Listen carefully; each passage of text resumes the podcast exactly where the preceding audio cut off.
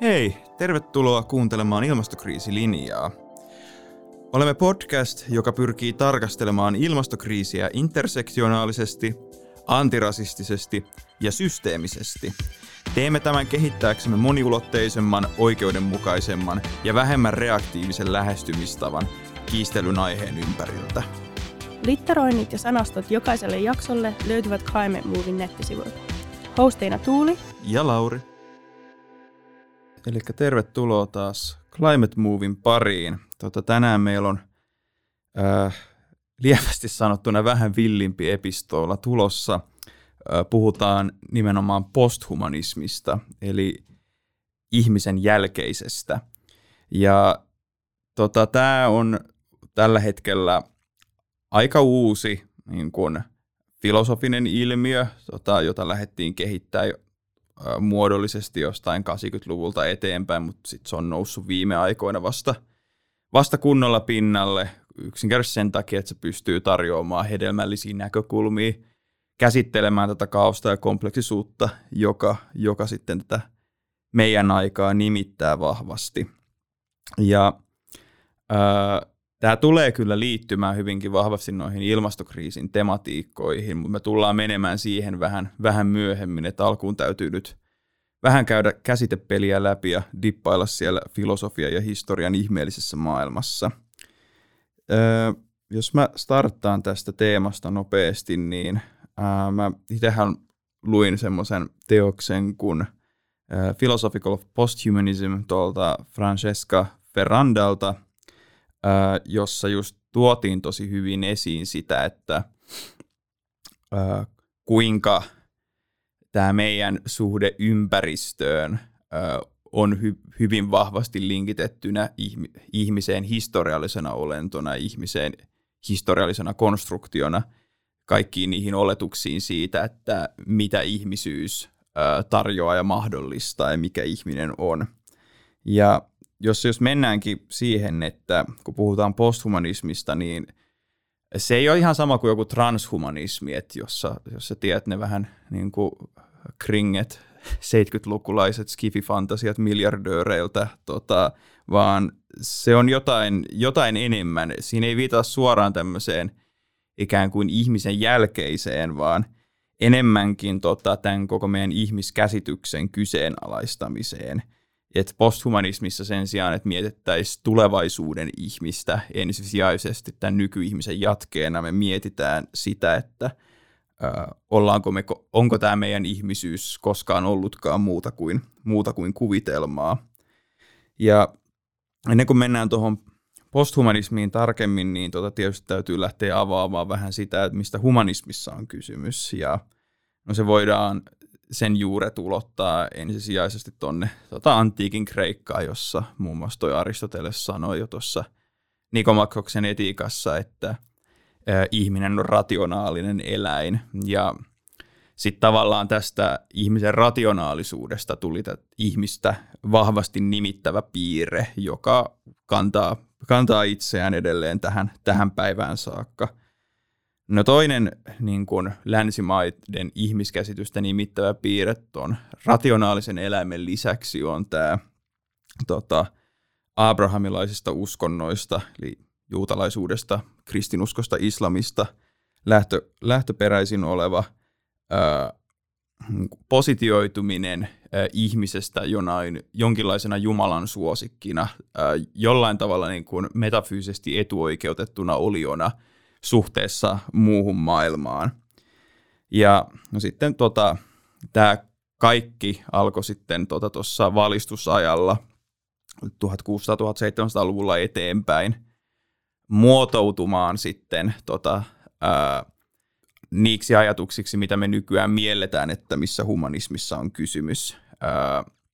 Että just nähtiin ää, asia niin, että ihminen, esimerkiksi just Hobbes, näki, että ihminen oli alkuun tämmöinen täysin, täysin villiolento, ja vasta sitten tota kehitettyään valtion se pystyi tekemään, tekemään sovinnon pahan luontonsa kanssa, ja sitten sen kautta toimimaan, toimimaan yhdessä. Ja sitten taas esimerkiksi Rousseau näki, että itse päinvastoin, että, että itse asiassa ihminen oli tässä luonnontilassa on tämmöinen täysin viaton ja solidaarinen olento ja myöhemmin sitten taas valtio väkivaltakoneistoinen pilastan harmonisen asetelman ja tällaisia juttuja, josta just niin kuin mennään siihen, että me ollaan koko ajan kasattu tämmöistä tarinaa siitä, että mikä on ihminen suhteessa muuhun maailmankaikkeuteen, muihin eläimiin, YMS.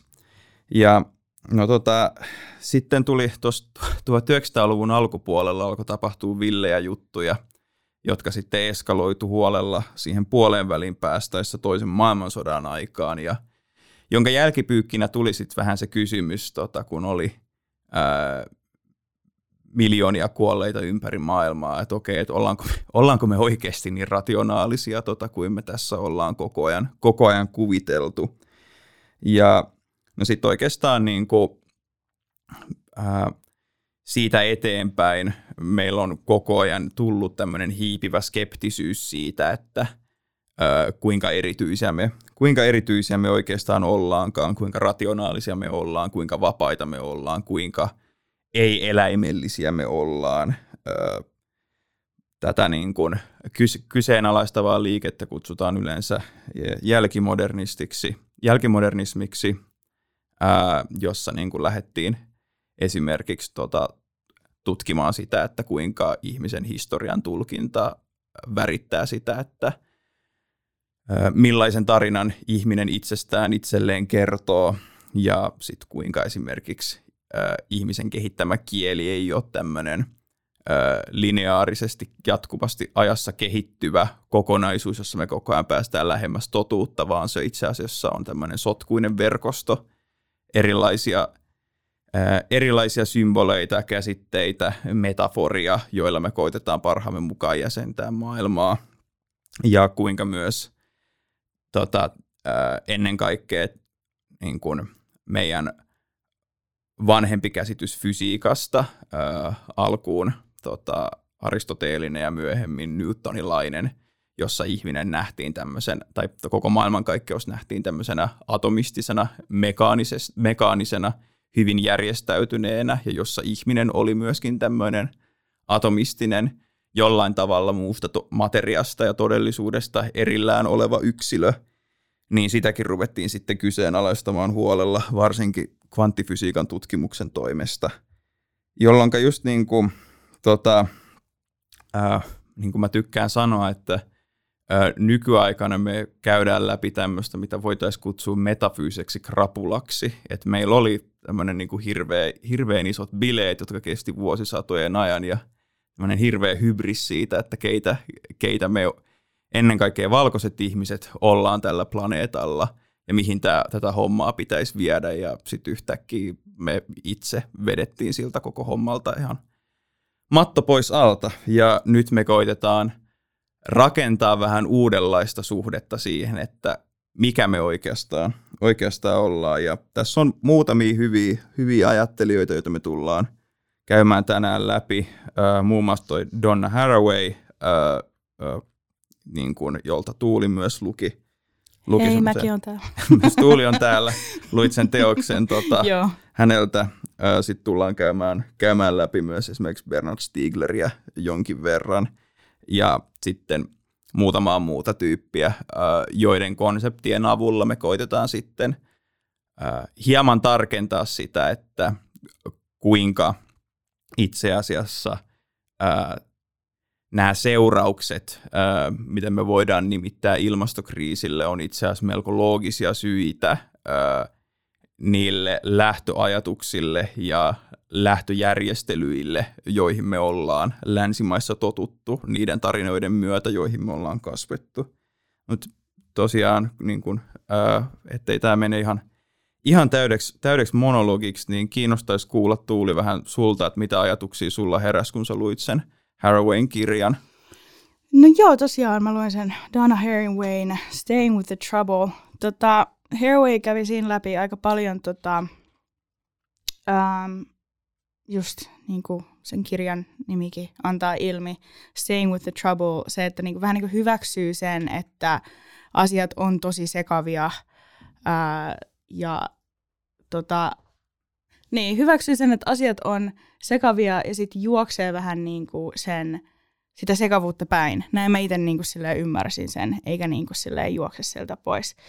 Um, tota, uh, mä tykkäsin siitä kirjasta, mun mielestä siinä oli tosi paljon hyviä esimerkkejä siitä, että mm, miten ihmiset ja eläimet voi elää symbioosissa, eli tota, jatkuvassa yhteistyössä ja miten se on pakollista tota, tässä ilmastokriisin edessä. Ää, joo, mutta niin, ehkä sille ainoa asia, mikä häiritsi siinä kirjassa, oli se, että Haraway keskittyi tosi paljon ylipopulaatioon. Ähm, ja sitten tuossa niinku posthumanismista niinku kiinnostaa eniten just se, että et, kenestä me puhutaan silloin, kun me puhutaan ihmisestä. Niin kuin sä sanoit, että valkoinen ää, länsimaalainen ihminen on oikeasti se, kenestä me puhutaan. Mutta tota, sitten kun alkaa syyttää ihmisiä suoraan siitä, ää, tai silleen, niin kuin, että on sellaista niin kuin ihmisvihaa, kai se on sitten ihmisvihaa, mutta sitten, että ei tarkista niitä rakenteita yhtään, ähm, jotka sitten aiheuttaa ilmastokriisiä, tai niin kuin sillä, niin, aiheuttaa ilmastokriisin, niin sitten mitä tapahtuu on se, että ne rakenteet, jotka on jo sun päässä ja on olemassa, niin ne tota, vaikuttaa siihen, siihen, että ketkä ihmiset sitten kärsii siitä ihmisvihasta ensin. Hmm. Eli tota, ihmiset, jotka on jo globaalissa hierarkiassa tosi tota, haavoit, haavoituksessa, ha, ha, haavoittuvaisessa asemassa, haavoittuvaisessa asemassa yes. tulee kärsiä siitä, jos ei tarkastella niitä rakenteita ja sisää kaiken vaan niin kuin jonkun äh, ihmisen niskoille. Joo, just näin. Äh, ja tosiaan tuohon, että äh, siitä kun mainitsit sivulauseessa, että häiritsi se ylipopulaation keskittyminen, niin kannattaa tsekkaa se meidän ekofasismijakso, niin tota, siellä tulee sitten faktat, tilastot ja analyysit siitä, että minkä takia Haraway on väärässä tässä asiassa. Mutta tosiaan niin toi, mitä sä heitit loppuun, niin kuin, että me syytetään ihmistä, öö, ja tuossahan myös mennään siihen, mitä posthumanistit yrittää tosi, tosi hyvin tuoda esiin, että öö, kuinka niin kuin – tyhjänpäiväistä on olla vihainen jollekin asialle, jota ei ole olemassa ainakaan siinä mielessä, missä me ymmär, niin kuin halutaan ymmärtää se olevan. Ja tuossa just tota, meidän täytyy vähän nyt, vähän nyt spräädätä filosofisten konseptien kanssa, koska se tulee avaamaan aika, aika hyvin sitä, mistä, mistä tässä puhutaan, niin muun muassa semmoinen hemmo 1600-luvulta, kun Spinoza niin, öö, nosti esiin tämän öö, ongelman filosofiassa, joka on tämmöinen fiksaatio, transcendenssi. Ja transcendenssilla tarkoitetaan siis jotain öö,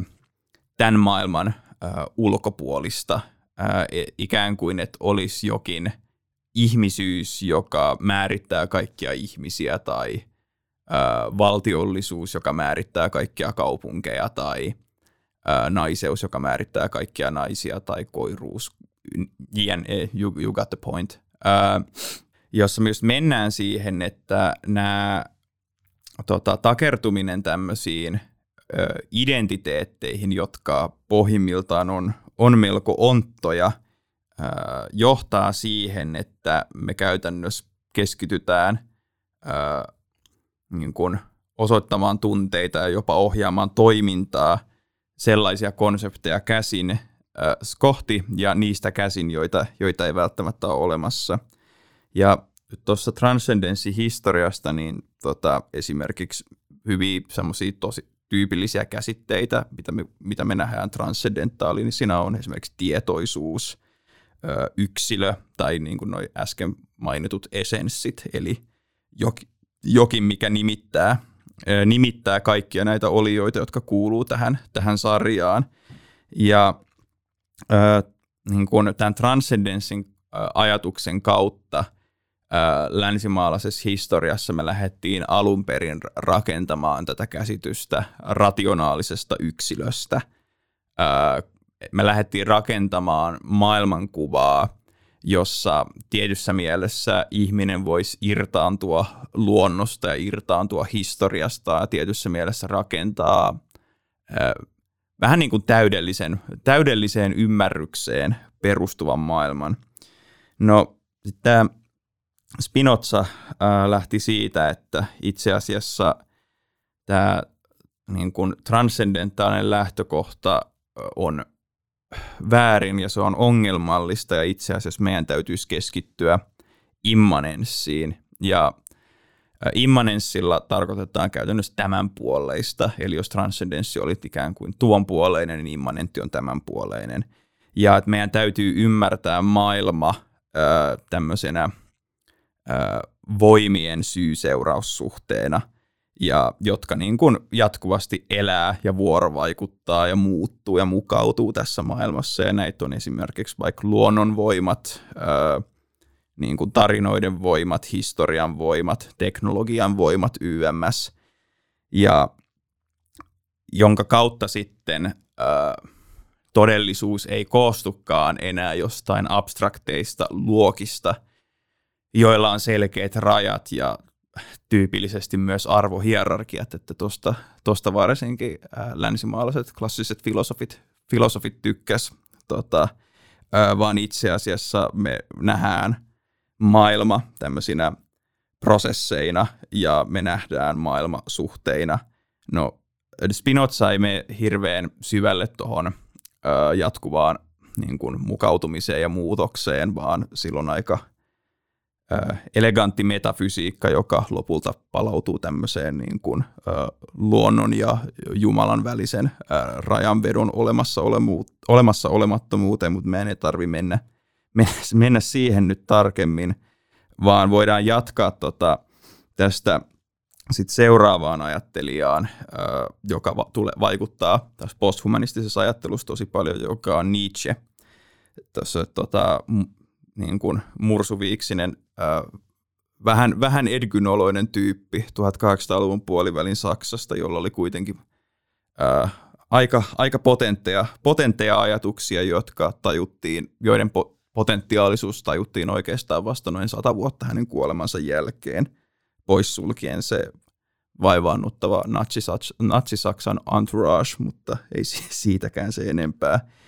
Niin tota, Nietzsche näki, että sijaan, että tämä maailma olisi tämmöistä ikään kuin rationaalisen ihmisen maailman lineaarista täydellistämistä yleensä imperialistisin keinoin, tota, vaan enemmänkin, että maailma on tämmöistä pohjimmiltaan irrationaalista, niin kuin, mitä hän kutsuu voimantahdoksi, jolla hän tarkoitti käytännössä sitä, että, että esimerkiksi vaikka kun kasvi haluaa kasvaa maasta käsin kohti aurinkoa, niin tällä kasvilla on jokin voimantahto, jota hän ilmaisee, tai sitten esimerkiksi aurinko, joka käytännössä vapauttaa itsestään ylimääräistä energiaa tuodakseen, tuodakseen elämää universumin, ilmaisee sillä tavalla voimantahtoa, ja sitten esimerkiksi taiteilija, joka –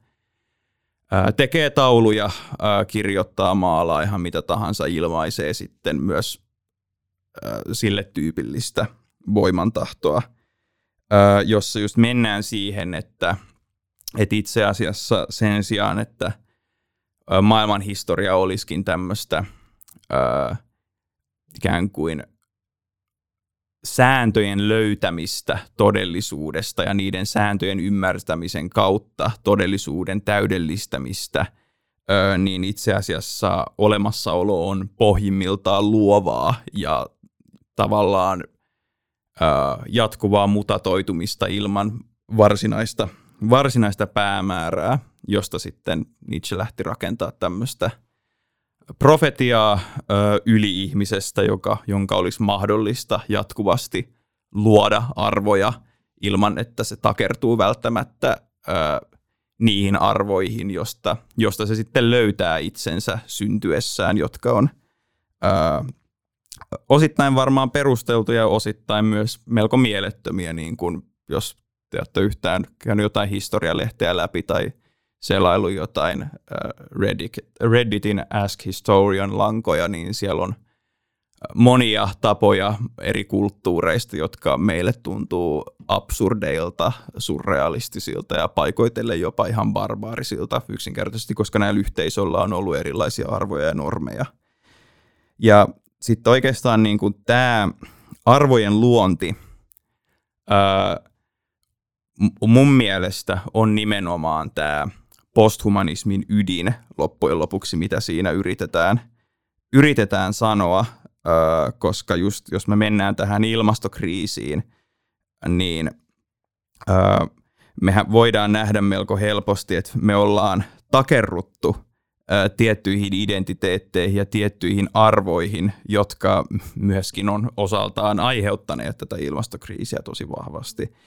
Meillä on uskomukset tästä vapaasta yksilöstä, joka tekee jatkuvasti ra- rationaalisia valintoja ilman, että sen haluja jatkuvasti ohjailisi erilaiset kulttuurilliset ja myös kaupalliset toimijat, jolloin on vapaa päätöksenteko ja vapaa toimivuus, täysin riippumaton, täysin rationaalinen ja oletuskulttuurista, joka olisi täysin objektiivinen ja ihmisestä, joka olisi täysin er, jotenkin erillään eläimestä.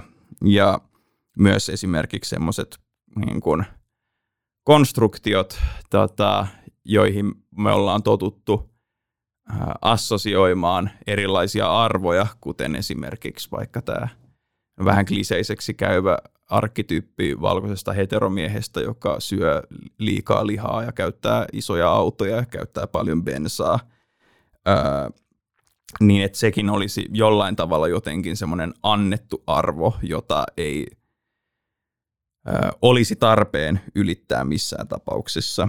Ja sitten vielä viimeiseksi, kun mennään tota, näihin tietysti mielessä pyhiin lehmiin yleensä ilmastokriisin ympärillä käytävissä keskustelusta, niin myös ää, kapitalismi, ää, edustuksellinen demokratia, kansallisvaltiot, kaikki nämä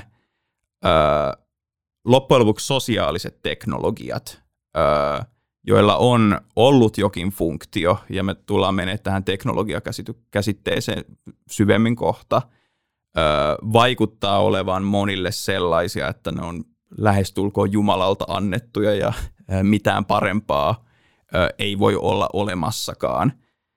Ja juuri tämän takia tässä posthumanismista, arvojen luomisesta, ihmisyys käsit käsitteen, ää, ei sinänsä hajottamisesta, se, se hajottaminen on osa sitä prosessia, vaan enemmänkin uudelleen muokkaamisesta, että niin kuin just tota, ää, se Haraway puhuu tästä sympoiesis, uh, making with ää, käsitteestä suhteessa autopoiesis käsitteeseen, jolla tarkoitetaan tämmöistä self-making, itseään, itseään tekevä, itseään organisoiva niin jos me pystytään tavallaan ää, esi- näiden, näiden käsitteiden kautta näyttämään maailmaa ää, vähän todellisempana kuin mitä me ollaan totuttuna, tai jos ei todellisempana, niin ainakin laajemmista perspektiiveistä, niin se myös ää, auttaa meitä irrottautumaan näistä ongelmatekijöistä, mutta myös tarjoaa uudenlaisia mahdollisuus- ja ratkaisuhorisontteja, jotka ei ole – niille identiteeteille, joihin me ollaan totuttu edes ää, niin kuin ajattelemisen arvoisia tai jopa mahdollisia. Joo, siis niin kuin, tota, mun mielestä ehkä se, niin kuin sille ylipäätään se, että aloittaa sen kyseenalaistamisen on tosi tärkeää. Meillä on taipumus, ähm, niin kuin sä vähän niin kuin puhuitkin tuosta, että, että äh, nähdä nämä järjestelmät, missä me ollaan sellaisina niin kuin luonnonlakeina. Tota, ja se johtuu myös siitä, että sit kun sä oot elänyt tietynlaisessa systeemissä, ää, esimerkiksi demokratiassa tai mitä näitä nyt onkaan, tai sukupuolibinäärissä, niin sit niin on hyvin vaikeaa kuvitella mitään, mitään muuta sen ulkopuolella. Ja lineaarisen ajan tajun takia, eli sen, että me nähdään, että niin kuin maailma on alkanut silleen, että on niin kuin alkupiste ja sitten on päätöspiste. Ja sitten me niin kuin eletään niin kuin tulevaisuudessa ja sitten samalla niin kuin, vähän niin kuin siinä päätöksessä tai siinä niin. Niin kuin päätöspisteessä ja Siinä sit, on niin nykyajassa. alkuräjähdys Jeesuksen syntymä ja sitten ilmastokriisi. ja sitten on me täällä podcast-studiolla ja tämä on niin kuin parasta mitä löytyy. Ää, niin, niin tota, ää, siis meillä on taipumus tehdä niin ja mä uskon, että ihmisten on tosi vaikea hyväksyä. Mun mielestä se on niin kuin ymmärrettävää myös, että on vaikea niin kuin, tota, käsitellä sitä ajatusta, että aika moni juttu, jotka me niin kuin kelataan olevan silleen, niin kuin loogisia tai rationaalisia, on hyvin irrationaalisia, ei tota, perustu, perustu välttämättä niin kuin mihinkään sellaiseen tiettyyn tai sellaiseen niin kuin johonkin luonnollakin logiikkaan, no, että asiat on vaan tälleen, koska se on vaan se järkevä syy mm. sillä, että asiat on näin. Tota, että esimerkiksi joku ää, sukupuolivinääri voi olla sellainen juttu, että niinku, et sit, kun se kyseenalaistat sitä järjestelmää, niin sit samalla se kyseenalaistat aika monen ihmisten identiteettiä, jotka on niin tota, sidoksissa siihen sukupuolibinääriin. Ähm, ja samalla se kyseenalaistat aika monen ihmisen asemaa tässä yhteiskunnassa, koska jos joku järjestelmä on skeida, se tarkoittaa sitä, että ne ihmiset, jotka hyötyy siitä, niin ne ei ole välttämättä ansainnut niiden asemaa sellaisella tavalla ainakaan, kun ne kelaa. Mm. Että tota, mä veikkaan, että siinä on tota, paljon tekemistä senkin kanssa, että miksi usein on vaikea lähteä kyseenalaistamaan näitä, näitä juttuja Joo. monilla.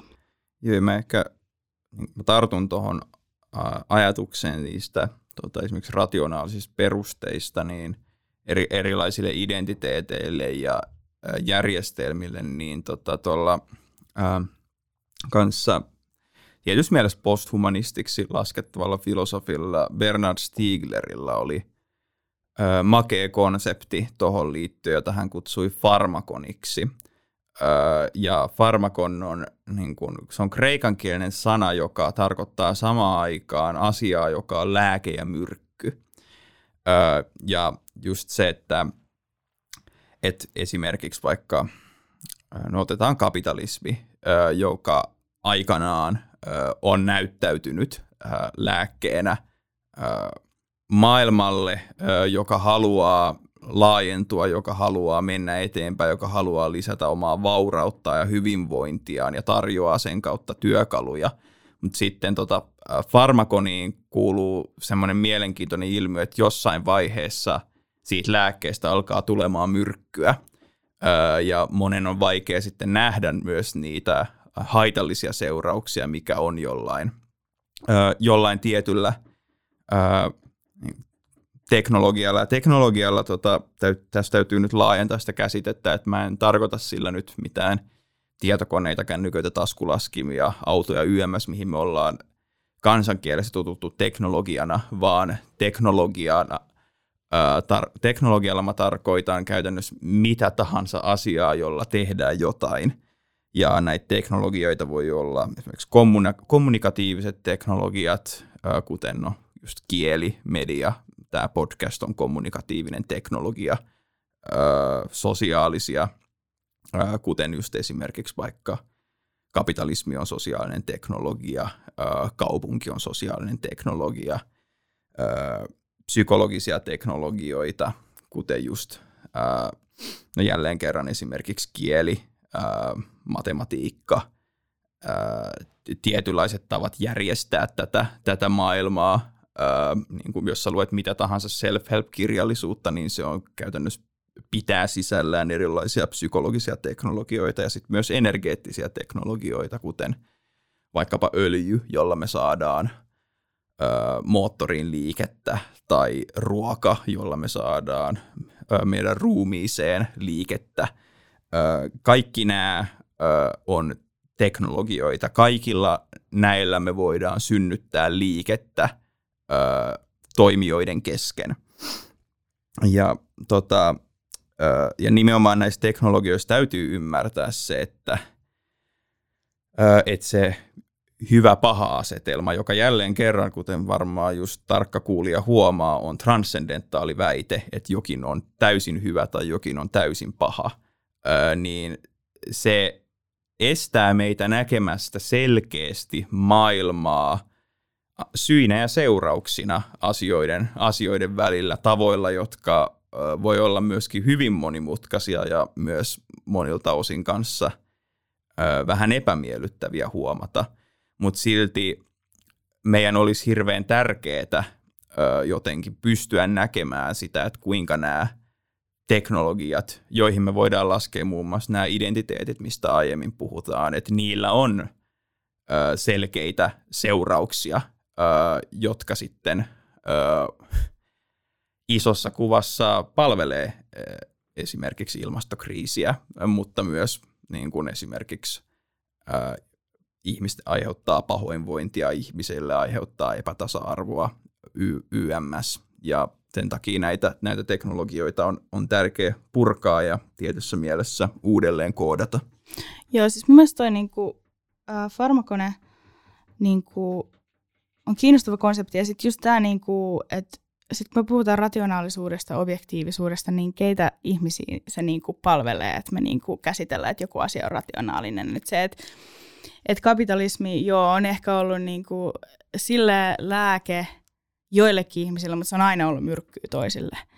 Ähm, että tota, et kapitalismiin esimerkiksi, tota, ähm, tai siis niinku orjuus oli niinku tai siis kapitalismi oli tosi suuri syy esimerkiksi niin kuin orjuudelle. Ja, tai siis tällainen niin kuin rahan tarve ja se, niin kuin, että haluaa tota, enemmän massia ja haluaa enemmän statusta ja tällaisia, niin ne on tosi niin kuin, ne on sellaisia asioita, jotka on aika, aika myrkyllisiä aika monille. Ja sitten toisille ne vaikuttaa rationaalisilta, koska ne hyötyy niistä asioista. Se on totta. Toisaalta tuohon voisi kyllä väittää, että kapitalismi myöskin insentivisoi erilaisten tuotanto, tuotantoteknologioiden kehittämisen, joka sitten taas mahdollisti sen, että valtaa pitävät ää, ei ollut enää niin kiinnostuneet orjuuden ylläpitämisestä, koska pystyttiin saavuttamaan sellaisia asioita paljon helpommin ja nopeammin ja vaivattomammin kuin mihin oltiin totuttu pelkästään käyttämällä biologista teknologiaa. Mutta niin, meillä ei ole vaihtoehtoista mm, planeethistoriaa, niin me ei voida tietää sitä niin kuin vaihtoehtoista kulkua. Niin, en mä tiedä, toi on mulle vähän niin kuin silleen, että niin kuin, kun jengi on jotenkin silleen, tai siis jenkeissä usein kuuluu, niin kuin, kun valkoiset ihmiset on silleen, että no, että valkoiset ihmiset vapautti mustat ihmiset sor- niin kuin silleen orjuudesta, joten olkaa hiljaa. Tai silleen, niin kuin, että joo, mä ymmärrän tuon, mutta samalla silleen se tota, asia, joka niin kuin suuresti ajoi jotain orjuutta esimerkiksi on se, että ollaan haluttu ihan sairaasti pääomaa, joka on suhteellisesti sen, sitä määrää, että, niin kuin, että kenelläkään ei pitäisi olla ää, sellaisia rahamääriä. Hmm. Toki tässä just tullaan siihen, niin kuin, mikä on esimerkiksi kapitalismikeskustelussa ongelmallista, on se, että koska jälleen kerran ei ole mitään niin kuin transcendenttia kapitalistista identiteettiä, että just, että esimerkiksi, että me voidaan niin kuin nähdä, tai mitä me tyypillisesti nimitetään kapitalismiksi, on tämä tietty intensiivinen vaihe historiassa, ää, niin kuin, jolloin toiminta menee selkeästi pääoman alaiseksi, mutta sitten taas esimerkiksi vaihdantataloutta ja muun muassa orjuutta on esiintynyt kautta ihmiskunnan historian, ja sen takia niin kuin, tota, sanoisi, mm, mutta jos, jossa itse asiassa just mennään jälleen kerran tähän farmakoniin nimenomaan, että et, et okei, että vaihdantatalous joo, mutta sitten kun sä lisäät sen in, tota, intensiivisyyttä niin ajallaan, ää, sekin alkaa saavuttamaan myrkyllisiä muotoja. Mm, tässä, jos, jos jotain aasinsiltaa haluaa halu lähteä rakentamaan, niin tota, ää, on se, että mm, että et nimenomaan jos me viedä, niin kuin jatketaan tätä teknologia-ajattelua ja ulotetaan se nimenomaan to, laajalti käsittämään esimerkiksi kokonaisia instituutioita, niin tota, tuon Deleussillä, joka oli tämmöinen ranskalainen filosofi tuossa, joka vaikutti vahvasti 60- ja 90-luvuilla, äh, niin sillä oli mielenkiintoinen mä, niin kuin näkemys koneista, että ne on tavallaan tämmöisiä informaatiovirtoja, jotka tiettyjen logiikojen kautta muokkaa maailmaa, ja näitä on just sosiaaliset, ö, poliittiset, psykologiset, energeettiset, sotilaalliset, YMS, että ne on tavallaan prosesseja, erinäköisillä inputeilla ja outputeilla, jossa sitten niin kuin ihminenkin on osa näitä informaatiovirtoja, et, ö, hy, jota sitten niin kuin, ö, hän jatko tällä, ö, tai niin kuin kiteytti vielä erikseen eteenpäin t- niin kuin Norbert Wienerin, tota, joka oli tämmöinen informaatioteoreetikko tuossa 1900-luvun puolivälissä, joka kehitti ö, kybernetiikan teoriaa, ö, joka käytännössä ö, tarkoittaa niin kuin tämmöistä abstraktia järjestelmää, jossa jokin järjestelmä säilyttää semmoisen tietyn haluton, halutun muodon ö, inputin eli syötteen avulla, joka mahdollistaa sen, että pidetään tiettyä kurssia ja poissuljetaan harhautumista.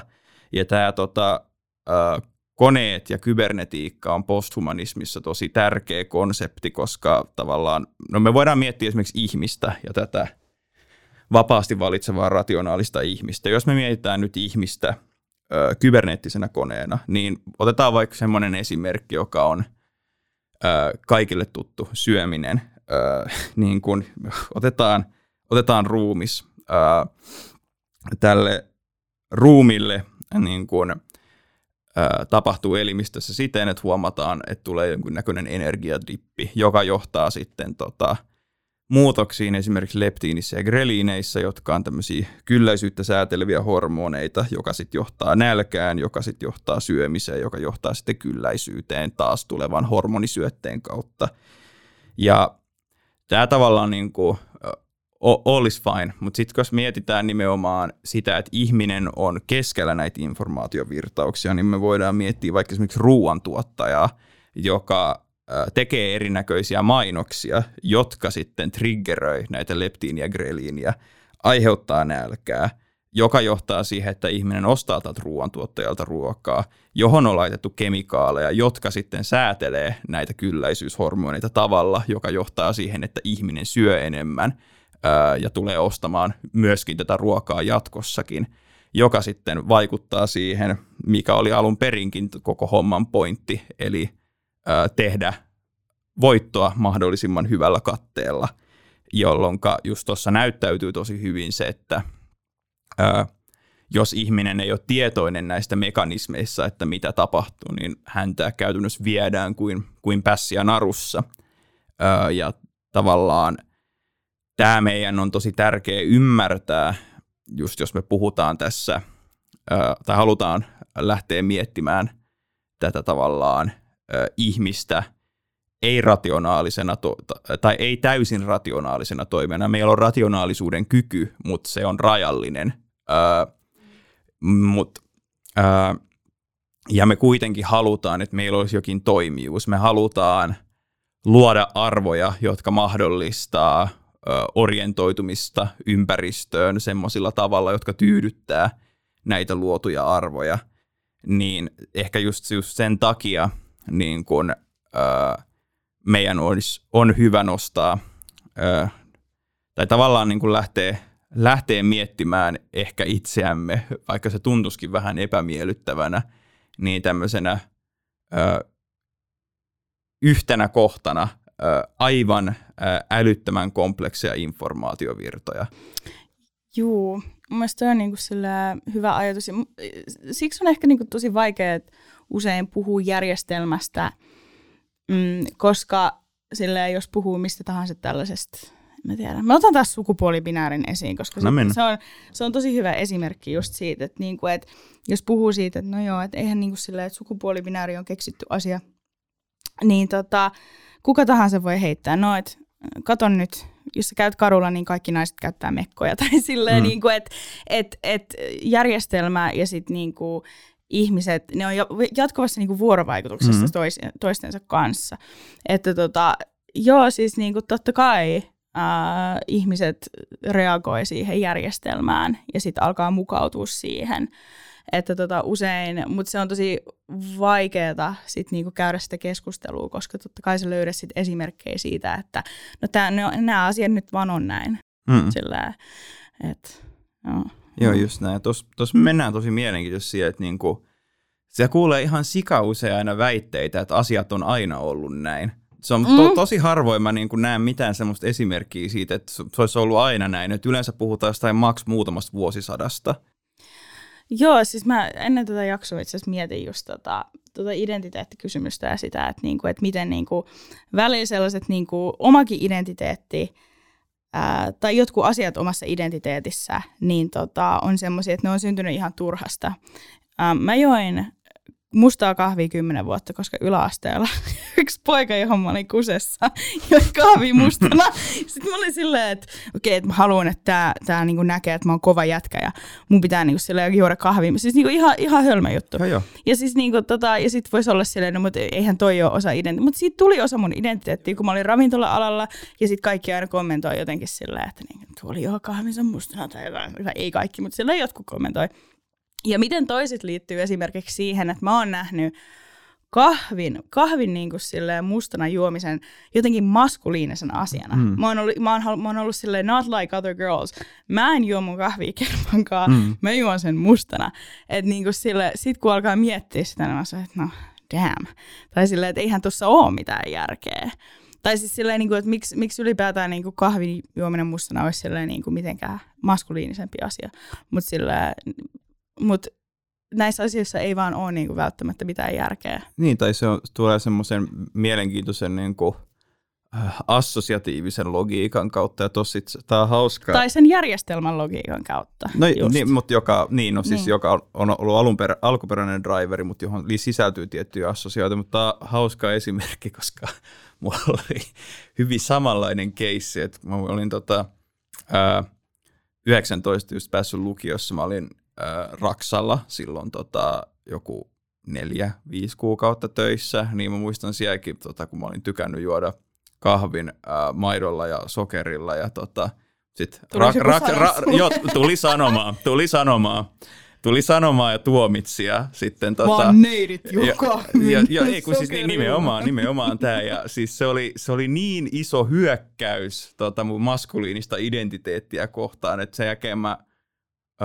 tavallaan en pystynyt enää haluta ö, juoda niin kuin mitään muuta kuin mustaa kahvia. Siis tämä, mulle tuli just toinen esimerkki, nopea on se, että niinku kerroin joku tota, Gen Z-tyyppi sanoi tota, jossakin TikTokissa, että nauruitkuhymiöiden käyttäminen on noloa. Ja sitten mä lopetin niiden käyttämisen ihan täysin, koska mä olin silleen, että mä en halua olla se nolo milleniaali, joka käyttää nauruitkuhymiöitä. Mm. Mutta silleen just tämä, että niinku, et, sit kun ja sitten kun sitä miettii, ja musta tuntuu, että just tämä, että, on tosi pelottavaa alkaa miettiä sitä, niin kuin, että oma identiteetti alkaa pirstaloitumaan vähän niin kuin siihen, kun istuu vähän niin kuin liian, liian pitkäksi aikaa tai sopivan määrän aikaa istahtaa alas ja alkaa miettiä sitä, että, hmm, että, niin kuin, että miksi silleen niin kuin mä kelaan, että asiat on näin, tai miksi mä niin kuin silleen kelaan, että mä oon näin, tai että mun pitää tehdä näin. Se on tosi epämukavaa alus, mutta se on tosi hedelmällistä. Se niinku oikeasti vapauttaa sua sit, kun sä teet sitä tarpeeksi pitkään, että sä oikeasti sillä Joo, ehdot- kyseenalaista. Eh- ehdottomasti, ehdottomasti. Esim. mä pystyn juomaan nykyään kahvimaidolla. Joo. Mun ei tarvitse kärsiä siitä tota, moottoriöljystä. Joo. Mulla kävi se ikävä juttu, mikä tapahtuu vanhenemiseen, että alkaa yleisesti vaan tota pitämään kitkeristä mauista ja tota, ää, ei dikkaa enää makeista mauista juuri lainkaan, tota, jonka takia sitten, no, miten sanoisin, kyllä varmaan pystyisi opettaa itseni omaa kahvin maidolla ja sokerilla, mutta nykyään se menee, tai menee nimenomaan mustana. Tuosta just itse asiassa päästään hyvin siihen, että tota, et nimenomaan tässä nousee tosi hyvin esiin se, että tämä minuus jonain tämmöisenä koherenttina pakettina joka olisi sidottu pelkästään meidän kehoon, ei vaan vaikuta pitävän paikkaansa. Ja tuossa just niin kuin tuolla John Verweekellä, joka on tota, torontolainen kognitiotieteilijä, ihan, jolla on ihan, ihan huikea YouTube-luentosarja, jos sulla löytyy 54 tuntia ylimääräistä, niin kannattaa, kannattaa tsiigaa semmoinen kuin Awakening from the Meaning Crisis, tota, ää, joka on ää, paras äh, niin kuin katsaus äh, länsimaalaisen ajattelun kehittymiseen kognitiotieteellisestä perspektiivistä ja, tota, äh, ja, ja sen vaiheisiin. Äh, ja siinä on jota, se nostaa esiin tämmöistä, tota, mitä kutsutaan kolmannen aallon kognitiotieteelliseksi tutkimukseksi, joka menee tämmöisellä mun mielestä niin kuin catchilla lyhenteellä, joka on 4E, joka, jos, joka tarkoittaa sitä, että ihmisen kognitio on embodied, eli kehollinen, embedded, tavallaan niin kuin sidottu siihen ympäristöön, enacted, jotain niin kuin, minkä puitteissa voit toimia, ja extended, eli laajennettu, jossa just mennään siihen, että tietoisuus, identiteetit, jopa minuus ei ole vaan tässä niin kuin lihasakin sisällä, vaan se on tässä avaruudessa ja se on ympäristössä ja se on nimenomaan sidottu ää, näihin kaikkiin sosiaalis, psykologis, ää, e-, energeettis, ää, energeettisiin teknologioihin, ää, jota tässä ollaan aiemmin mainittu ja lueteltu. Ää, ilman näitä teknologioita niin – ää, käytännössä tietyt toimintatavat ää, ei koskaan ikään kuin mutatoituisi ja laajenisi, vaan niitä vaan toistettaisiin jossain tietyssä, ää, tietyssä paikassa, jossain jonkun tietyn, tietyn yhteisön toimesta. Ja tuossa just niin kuin, mä pitkään mietin sitä, se oli hauska kokemus, ää, että mitä verveekkä tarkoittaa niin kuin tällä 4E-kognitiolla. Se oli, kun mä ajoin autoa ja kuuntelin sitä 54 tuntista luentosarjaa. Ai se auto on 54 tuntia. en, en sentään. Tota, en sentään tota, ää, ja, mutta sitten mä hiffasin jossain vaiheessa, kun ää, mä olin niin keskittynyt siihen podcastiin ja mä, tota, mä olin mökillä, mä olin menossa silloin tota, käymään kaupassa. Ja sitten mä tajusin siinä, että mä ajan semmoista niin kuin useampaa tonnia painavaa konetta, jota mä teen täysin tiedostamattani, mun hermosto on täysin laajentunut käsittelemään tätä konetta ja hienosäätämään sitä, jolloin niin kuin tietyssä mielessä mun keho ja tämä auto on kytkeytyneet toisiinsa ja vuorovaikuttaa jatkuvasti ympäristön kanssa. Ja se oli niin kuin, että okei, tätä sä tarkoitit, tämä on villiä. mm. Minä olen myös auto tällä hetkellä. I am car. Yes. Joo, siis niinku, ja siis toi on ehkä silleen niinku, Uh, just tuossa Heroin kirjassa oli silleen niinku tieto, se niinku kauneus siinä, että, niinku, että miten ihmiset ja eläimet ja silleen niinku muut eläimet elää sellaisessa niinku, uh, symbioosissa, joka on kehittynyt tietenkin silleen niinku, kuinka monen vuoden niinku, evoluutiona kaiken mun niinku, silleen, kautta. Um, ja siis sit sai niinku jotenkin tosi paljon toivoa, kun tajus sen, että, niinku, että joo, että voi, tai siis silleen, kun näki sen, tai silleen näki niitä esimerkkejä just siitä, että miten joku muurahainen kantaa jotain siementä jonnekin, joka sitten, josta tulee joku hieno akasiapuu. Ja, mm. tota, että se on jotenkin tosi kaunista, jos ihanaa päästä siihen. Joo, ois, ois ja sehän, sehän siinä on niinku tosi, tosi mielenkiintoista, että niinku näissä just posthumanistisessa filosofiassa, että siinä on tosi paljon samaa kuin esimerkiksi noissa monissa ä, intialaisissa uskonnoissa, just buddhalaisuudessa, hindulaisuudessa ja jainilaisuudessa, jossa nimenomaan ihmistä ei nähdä jonain tämmöisenä tosi erillisenä entiteettinä, vaan osana tämmöistä flowta, ä, jossa tieto kulkee ja asiat koko ajan muuttuu ja liikkuu ja mukautuu ja nimenomaan, nimenomaan vuorovaikuttaa. Ja niin kuin, ja tuossa just nimenomaan mennään siihen, että tavallaan, että jos me ajatellaan olemassaoloa nimenomaan informaatiovirtoina ja että tämä meidän käyttämä kieli on vain yksi näistä teknologioista, niin esimerkiksi just mm, mitä tämä mitkä tämän implikaatiot on esimerkiksi ihmisten ja eläinten välisille suhteille. Että just, että esimerkiksi no, lihateollisuus, no ensinnäkin yksi, yksi tota, ympäristölle metaanipäästöjen muodossa myrkyllisimpiä, myrkyllisimpiä toimialoja, mutta myös toiseksi niin ei se ole eläimellekään kiva. No ei, ei kun no, siinä myös tuli tulema, joo, joo, tulemassa, että niinku valtava eettinen kysymys, koska me nähdään, että on ihmisyys ja on eläimyys, ja ne on, niissä on joku täysin selkeä fundamentaalinen eroavaisuus. Mm. Ja jos just mennään siihen, niin kuin, tota,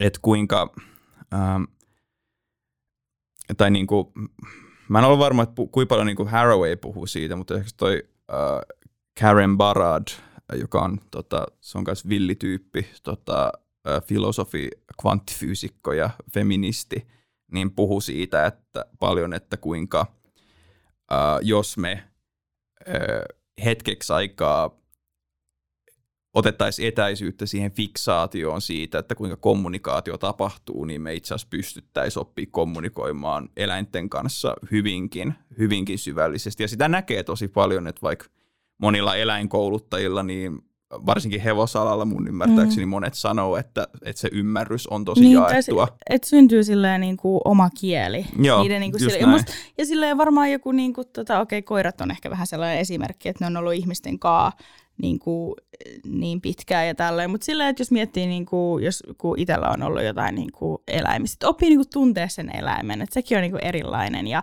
sekin silleen viestii sulle jotain niin kuin tiettyjä asioita, että silloin mm. niin kuin silleen, että jotkut kissat maukuu eri tavalla, kun niillä on nälkä esimerkiksi ja tällä sitten sä opit niin kuin tuntee sen eläimen.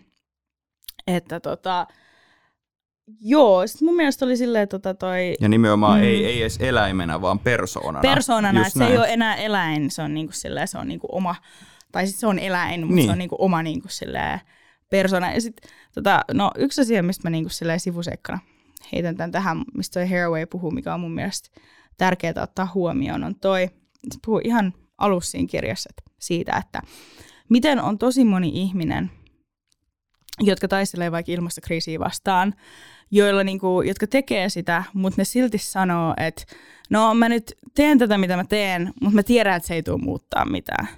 Ja miten se sitten vaikuttaa siihen, että muuttuuko asiat, jos me ollaan koko ajan silleen, että jos meillä on sellainen mörkö siellä takaraivassa, joka on silleen, että no joo, että ei tämä muuta mitään, ei tämä niinku muuta mitään.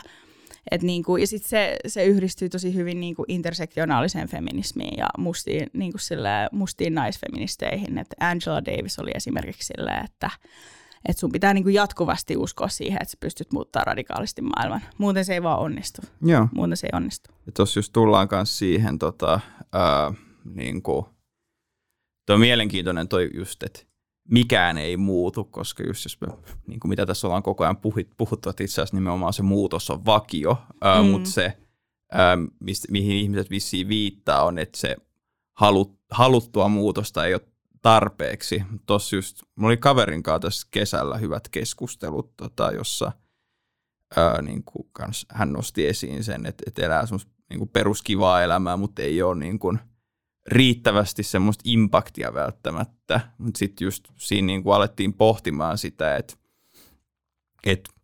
ää, niin kuin, kuinka ta- loppujen lopuksi myrkyllinen tommonen fiksaatio siihen nimenomaan tähän yksilöön, joka – aiheuttaa tie- jollain tavalla vähän väkivaltaisesti sen suunnattoman muutoksen ympäristössään sen sijaan, että keskittyisi alkuun vaikka kehittämään semmoisen tavan olla olemassa, joka ei olisi no, ympäristölle ää, ja vaikka muille olioille samalla tavalla harmillinen kuin sitten on, on tällä hetkellä.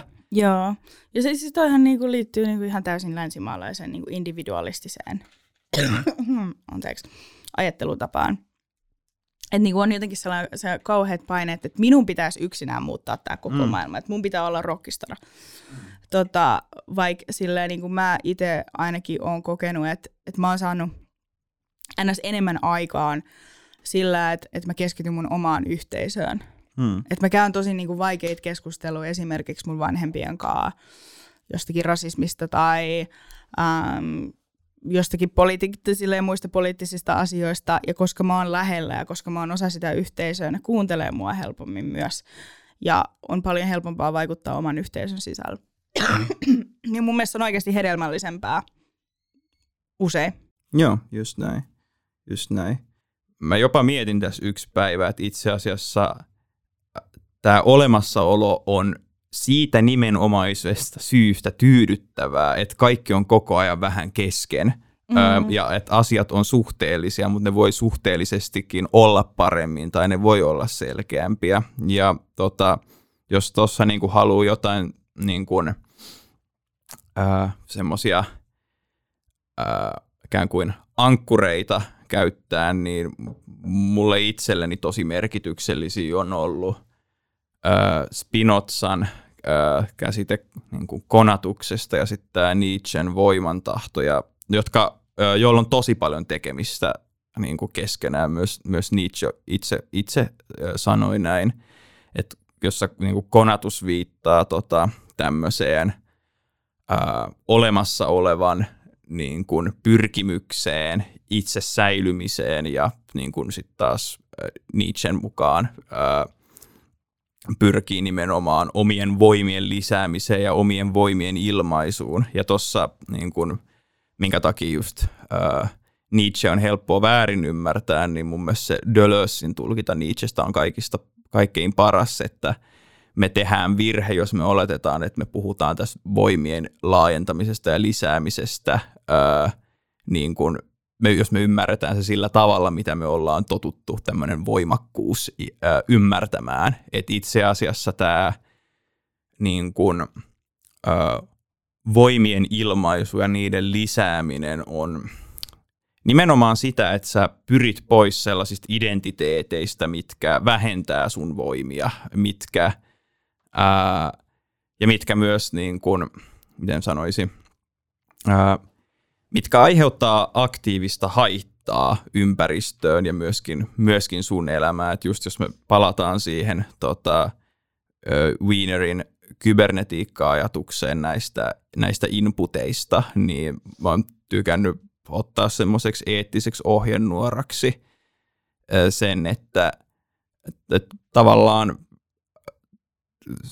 hy, hyvään, hyvään elämään riittää siis se, että ähm, syöttää tähän systeemiin sellaisia asioita, mitkä lisää voimia, vapautta, muutosta, luovuutta, ää, eikä niin kuin jätä ää, meitä takertumaan sellaisiin asioihin, jotka on aktiivisesti haitallisia tai vähintään toimimattomia.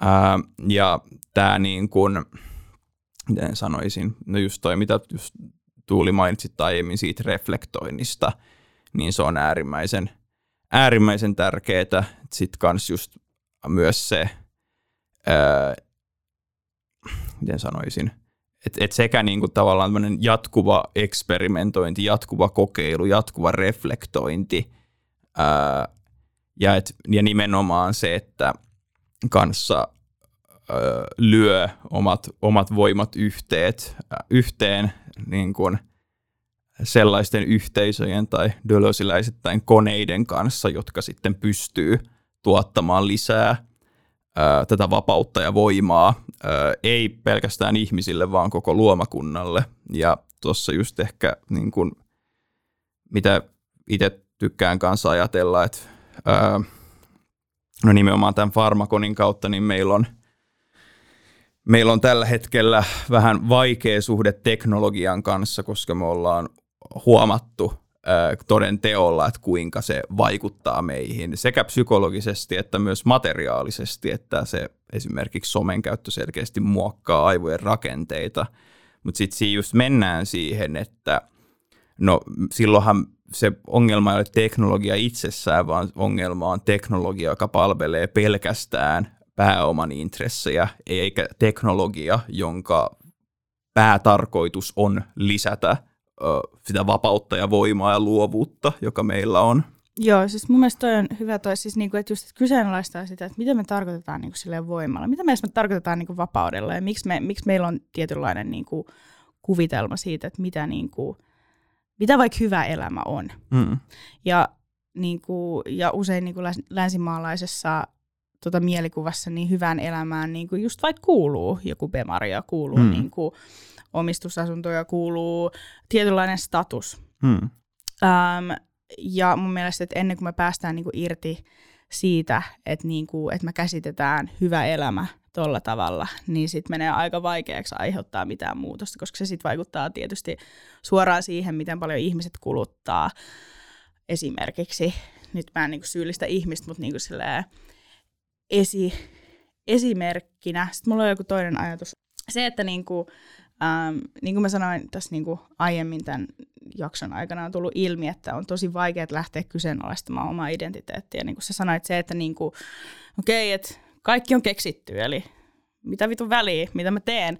Mutta mä itse ainakin otan sen silleen, että okei, että jos kaikki on ää, raken, rakennettu ja konstruktoitu, niin sit se tarkoittaa sitä, että me voidaan oikeasti rakentaa ihan erilainen todellisuus. Mm, joo. Se on se, mitä se tarkoittaa.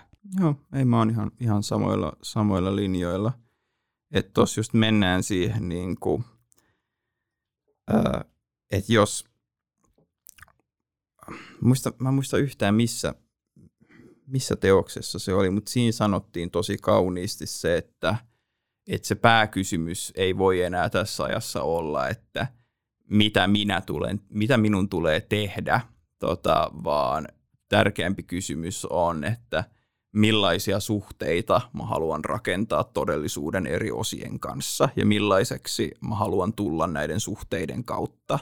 Ää, ja se, että siinä onkin niinku kiinnostavaa, että vaikka kaikki Jordan Peterson ja muut pelkurit tota, on sitä mieltä, että tämmöinen ajattelu tulee rapauttamaan länsimaalaisia arvoja, no totta helvetissä, mutta se myös mm. vapauttaa tilaa aivan uudenlaiselle olemassaolon muodolle, joka ää, vähintään on huomattavasti vähemmän yksinäistä, pelokasta, syyllistävää. Mm. Ää, niin kuin semmoisia asioita, mihin, mihin me ollaan totuttu, jos on niin, että meidän täytyy täyttää jotkut tiettyjen identiteettien ehdot mm. olla, ollaksemme kelpaavia. Niin ja sitten niinku pitää, siis joku Jordan Peterson, niin se hyötyy länsimaalaisesta tota, mikä tämä on, tai siis niinku tästä arvojärjestelmästä ja kaikkea. Että niinku tota, et siinäkin näkee sen, että se on ihminen, joka suoraan hyötyy siitä. Että tota, et, niin, niin hmm. ei kai siinä muuta. Joo.